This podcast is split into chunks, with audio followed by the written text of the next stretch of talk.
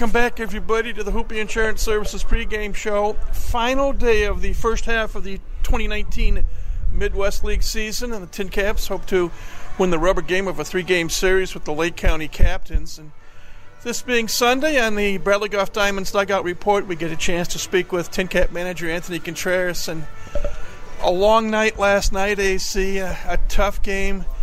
There were chances, but unfortunately, not enough runs yeah, it's going to happen sometimes. I felt the the energy, not just like within the game, but the the, the stadium, the crowd. Like it was very very quiet and kind of gloomy the whole night. And you know, we had a chance at the end. We were able to get the bases loaded, um, down by three, which is an opportunity to possibly tie or win the game. And um, you know, I've told these guys before that's all we can ask for is opportunities. Um, but unfortunately, it didn't go our way last night and you have to give credit to Lake County because they had something to play for, and they nailed down the uh, wild card spot in the first half from the Eastern Division with that win because they now can forget about Bowling Green and everybody else.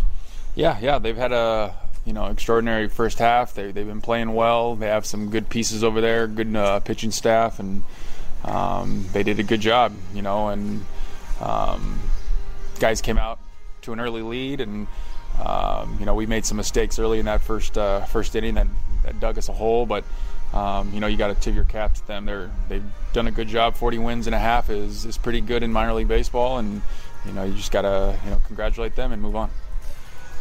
I don't know how you feel, but to me, I always go crazy when we're at the halfway mark of the season because where did the first half go? Yeah, these years and these halves go by quicker every time, and um, I think the more you're in a spot, you know, it feels like it just it gets on top of you really quick, and um, you know that's how baseball seasons are. Though, like we're moving so fast, things are happening all the time where um, you lose track of time, and next thing you know, it's the halfway point, it's the All Star break, and we're having to, uh, you know, recharge the batteries and get ready for that second half. When you look back at this first half of play, what springs to your mind first and foremost?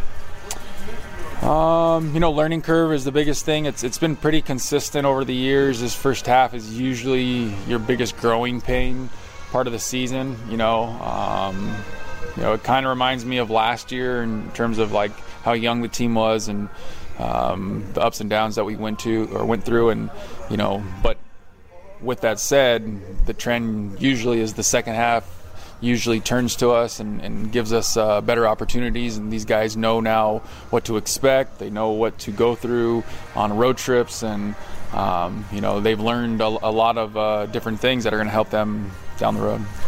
One of the busiest people on the staff in the first half was Elise Kramer, the athletic trainer, because I don't recall this many people put on the injured list in the first half of play in a long, long time. Yeah, it's unfortunate. You know, like obviously we never want anybody to get hurt, um, but that's why we have her, and she's done a great job. You know, getting these guys uh, healthy and back on the field as fast as she can.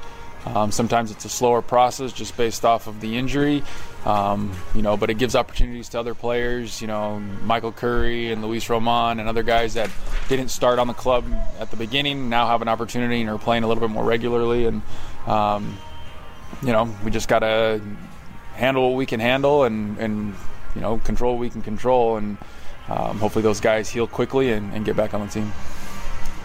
When we look back at the first half, and again it's ups and downs and back and forth. But one nice thing is that while the team gets to have three days off after today, three members of the team get to go to South Bend and represent the team on the Eastern Division All Star team for Tuesday night's Midwest League All Star game.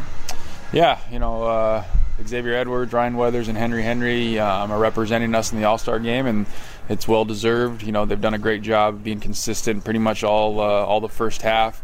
Um, I know X and Henry will be participating. Ryan will go up there and, and be part of the festivities, but not pitch in the game.